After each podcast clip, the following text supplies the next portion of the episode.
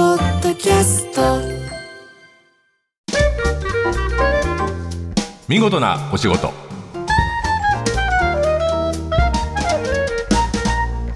出版社マガジンハウスの編集者西田善太です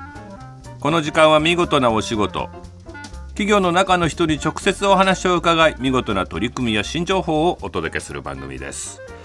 えーこの番組ではですねたくさんいい言葉を集めてます強い言葉心に残る言葉、えー今日の言葉はえー建築家安藤忠雄さんがよくお話しされていた言葉です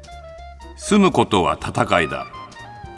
えー僕はですね、えー2000年ぐらいから安藤忠雄さんの特集号「カーサ・ブルータス」や「ブルータス」で6冊ほど作りました、えー彼と一緒に都合70日ぐらい世界中旅してですね毎日毎日建築の話を聞いたり、まあ、時に怒られたりしながら、えー本を作っていたんですが安藤さんがよく言ってる言葉が住むことは戦いだということです、えー建築家と、えー住む人が対峙して作られた建物というのはお互いの思いがぶつかり合いながら、えー過ごして時を重ねるものなので、えー安住の地や安寧の地でのんびりえーゆったり過ごす場所じゃないという精神でですね若い頃の安藤さんは、えー強い住宅を作ってました、えー開口部窓が広くて光がすごく入ってくるけど夏は暑くて冬は寒いみたいな建築も、えー作ってきたわけで、えーでも時々思い出します住むことは戦いだって思いで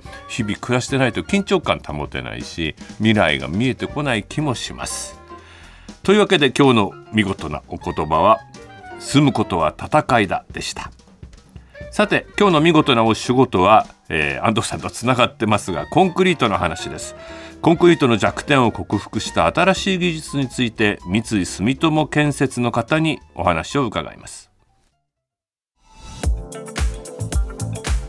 え今日は三井住友建設土木本部の長本直樹さんにいらしていただいてますよろしくお願いしますよろしくお願いします。えー三井住友建設三井建設と住友建設どちらも100年以上のそうですねあの歴史のあるはい会社がくっついたのはいつでしたっけ、えっと2003年ですね。 2003年、はい。 2003年合併で三井住友建設そうにですねなってますがえまあ、超高層とか何でもできる建設会社ですから土木ってなってますからはい当然長本さんが作るのは、えートンネルとかそうですね。トンネルとか橋、橋主に橋が橋橋が多橋いです、梁っね。て言いますね、はい、橋梁が多いです橋ね。はい。僕ね橋あのレオンハルトの社長橋っておーあの社長橋と言いますね、社長橋斜めに張ってある、はいしゃはい斜めに長い橋と書きますけど、こうワイヤーがつってる形がすごく綺麗なんですそうですなんねか。橋梁ってすごい橋って興味がすごく強かったんですけど、はいはい中本さんは橋得意なんですね。ずっとあの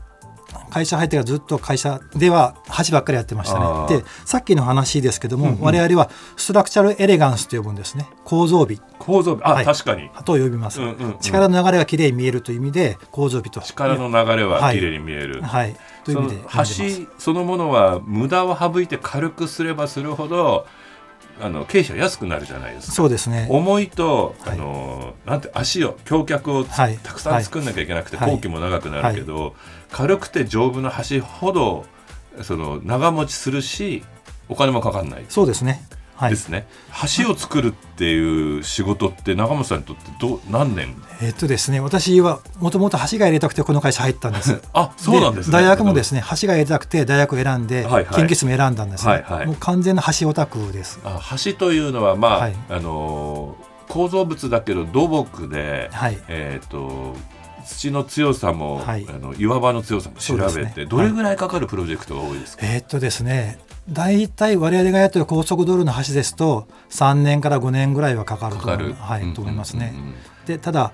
明石海峡大橋になったらもう数十年かかってますの数で。字のかかりますもんね、はい。そうですね海の中に作っていく、そうですね。さて今日は実は、えー三井住友建設の開発したというか最新技術錆びない橋についてお聞きしようと思います、はい。えーこの話をするにはコンクリートの歴史を振り返らなければならないので、今日はですね、コンクリートの博士長本先生に いらしていただいてもありがとうございます。さて、はいコンクリートを遡れば例えばローマ時代ですけども、にあの建設されたローマ水道橋とかパンテオン宮殿というのは有名だと思うんですけそうどですねもパンテオン僕ローマ、はいあのど真ん中にありますけど、はいはい一回建て直してるんでにまあ紀元前じゃないや紀元後100そうですね。年はい代ですねそうですね。まあ大体2000年ぐらい経ってると思うんですけどもあ。ーでもそうコでンクリート今もだってパンテロンって残ってますねよそうです立ね派。はい。あの古代コンクリートでも2000年経っても残ってるにってそいうね、れでは秘はい密があるんですよね、そうですね、はいコンクリート自体はですね非常に耐久性の高いものです、はいでただしコンクリートって圧縮に強くて引っ張りには弱いと引っ張られるそとうひびが入ったり割れそたうりしそうですねね、まあ、圧縮に対して10分の1ぐらいの強度しかないというふうな特徴があります、えっ、と引っ張られる引っそ張うでりすにねははいはいそうですねはいはいなんであのローマ水道橋とかパンテオン宮殿というのは引っ張りがかからないような構造そうをですね設計して作ってると、そうですねまあ、いわゆるアーチ型というアーチ型ですねははいはいはいい、やってると思うんですけどもただ150年前にですね、あのフランスのモニエさんというど造園技術者が、はいその引っ張りに対して補強するというのを発明しました。それが鉄筋コンクリートそうですね、はいはいはいそうです、まあ、これによってですねコンクリートは引っ張りに抵抗するっていうものを手に入れてですね、うん非常にこのあの発圧展し縮にもはい引っ張りにも強い近代の大変合理的な武器になったそういうことですね。まあ、これを手に入れた150がためにですね、あはのい超高層建築ですとか、が可能になったはい、長大橋とかが可能になってきたんですね。はいはいはいまあ、それは非常にいいことだったんですけども、そのそれと引き換えにですね、鉄筋をこう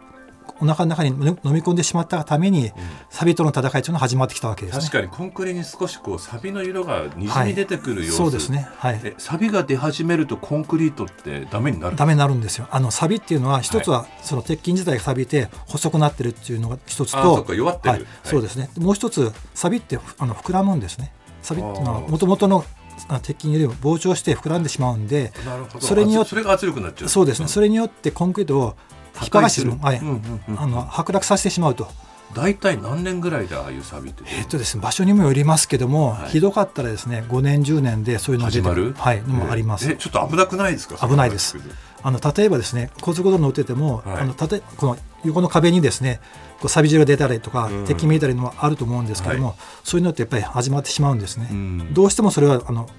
防げなくてですねこの150年前から我々技術者というのはその錆びとの戦いをずっと続けてきたんですけども例えば今まではの工作だと錆びない橋を作るためには、はい鉄筋コンクリートを使っている限りにおいてはどんな方法があったんいえっとですね鉄筋自体に塗装するとか、はい、あとは鉄筋とかピあのピアノ線の外側にんプラスチックのカバーをつけるとか、うんまあ、そういうのはやります。ああとは防水にするってこそとうでですすねねであとはコンクリートの厚さを厚くして、んその鉄筋までのアプローチを長くするとか、はい、もう時そうい間うこがかかると通り切らないようにする、そうです錆ねが、はい、そういうことをしてました、うんうんまあ、でもどれもですね100点満点じゃなかったんですね、うん、さてそこで三井住友建設さんが開発した錆びない橋というのは秘密は何にあるんでしょうえっとですね実はあのもう持ってるんですけど ね僕ずっとさっきから渡されて、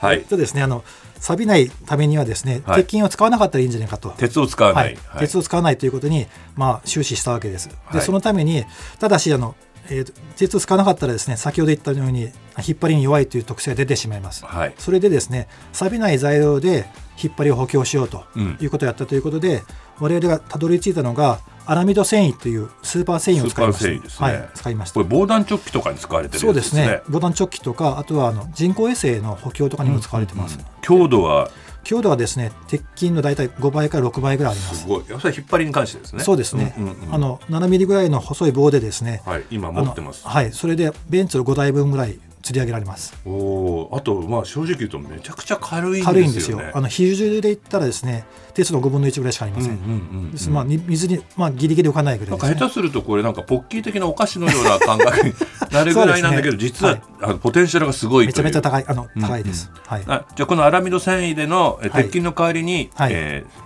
鉄の筋ですね鉄筋は、そうです鉄筋ねの代わりにアラミド繊維を使うと、はい、その耐久力がめちゃくちゃつまそうりですね錆びないから長持ちする橋ができる、そういうことですねあの近代のそのコンクリート技術あのさっき言った鉄筋コンクリートっていうはい引っ張りを補強する技術を保ちながら、んローマコンクリートみたいに2000年持つようなコンクリート構造物ができるとなるほど、はいさてここであの引っ張り圧縮ってに強い圧縮されるってわかるんですけどう上上に上から下に圧力がかかる、うんはい引っ張りに弱いと引っ張られる時ってどういう時なんですかえっとですね、コンクリートの橋って考えたときに、はいその上に物が乗るとですね、あそうかたわみます。ぐーっはい、てたわみます。たわむと引っ張られるんはいですそうです。下が下半分が引っ張られて上半分が圧縮になるんですね。大変わかりやすいですね、はいつまり、えっと、コンクリートを想像してもらってたわむと車の側上側は縮むけど、そうですね下は引っ張られるそういうことですするとひはいたわむのははいコンクリは耐えるけど、はい引っ張りだと下がパキンって割それういうるこ可能とです性下があ側るからひび割れが入よくわかりまっしてた割れてくるとなるほどいうと起こります。さてこの超高耐久橋梁のことを、はい、我々はですね、デュラブリッジと呼んでます。えードゥララブルでそうですすねね。はいデュラブルの、ドゥラブルですねデュラブルのブリッジ。つまりではいあの超高強い。そうですね。ドゥラブリリッジはい、耐久性の高いということで超、高耐久橋梁のことはい橋のことをデュラブリッジという、はいまあ、呼んでこれはます登録商標とか愛称のような形えそうですね。一応あの登あ録商登録商標標はいにしたやんってでますね、はいさてこのデュラブリッジ実際に建てましたかはい、えーとですね、これ2010年から、はいあのネクスコ西日本さんと共同研究を始めたんですけども、はいその中ネでクス、コ日本西日本って何、えー、と高速道路の会社ですね、はいあの西日本にある高速道路の会社でして、はいそことえ共同研究を始めました。はいで10年ぐらい私この共同あの共同研究に携わってきたんですけども、はいまあ、10年間やって初めてですねなんとかあの橋を作るところまでたどり着きました、うんで2020年に世界で初のですね私鉄製のその高速道路橋を徳島自動車道の中に作りましたはい、見た目はあの、はい特別な橋というわけではないけど普通のコンクリートの橋ですね橋ですね、はいでもまあ美しい橋でしたけどはいのこあうありがとうございます丸抜けであそうですね衣装としてもなんか綺麗には見えい、ちゃいま穴が開いしたてけどる穴が開いてる、はいばまあ、バタフライウェブブリッジと呼ぶんですけども、はいまあ、そういう形のものを作りましたえコスト面での違いとかはどうでしょうえっとですね、やっぱりそのアラミド繊維というのはやっぱり先ほど言いましたようにスーパー繊維なんで、はい多少やっぱり高い高級あ高級な繊維です、うんなのでまあ初期コスト正直言って初期コストはやっぱり多少上がります、ははははい、ただしメン走っメンテナンスがかそうからななんいですよ走ってやっぱりあの100年持たせろという考えでやってますんで100年持たせるためには何もしなくて済むってわけじゃなくて、うんやっぱりメンテナンスが必要です、うんそのメンテナンスのコストというのはかなりばらつきあるんですけども2倍から5倍ぐらいかかると初期コストのですね建設コストのあと言われているんですね、はいところが、ところがこれを使うと、はいそのメンテナンスが全く必要ないと、はい錆びないんで、うんうんということは一番気になるところがないってことですよねそういうことですね心配がないってこと、はいあとまあ技術者の高齢化とかの問題もありますもんね、そうですね今少子高齢化で人がいなくなってますよね、うんまあ、建設業もそうだして、うんあの人材不足ですよ今資材も不足でそうな大ん変でですすよよそうなんでねすよあの技術者もいない、あうのん作業員もいない、うんですんで将来にわたって負の遺産となるような錆びる橋を残すというのは我々としてはやりたくないと、確かに確かに、はいとといいううかこと走って錆びるんだってこと自体が改めて言われると驚きですよねそうですねこんなあの、はい気管の構造物、はい、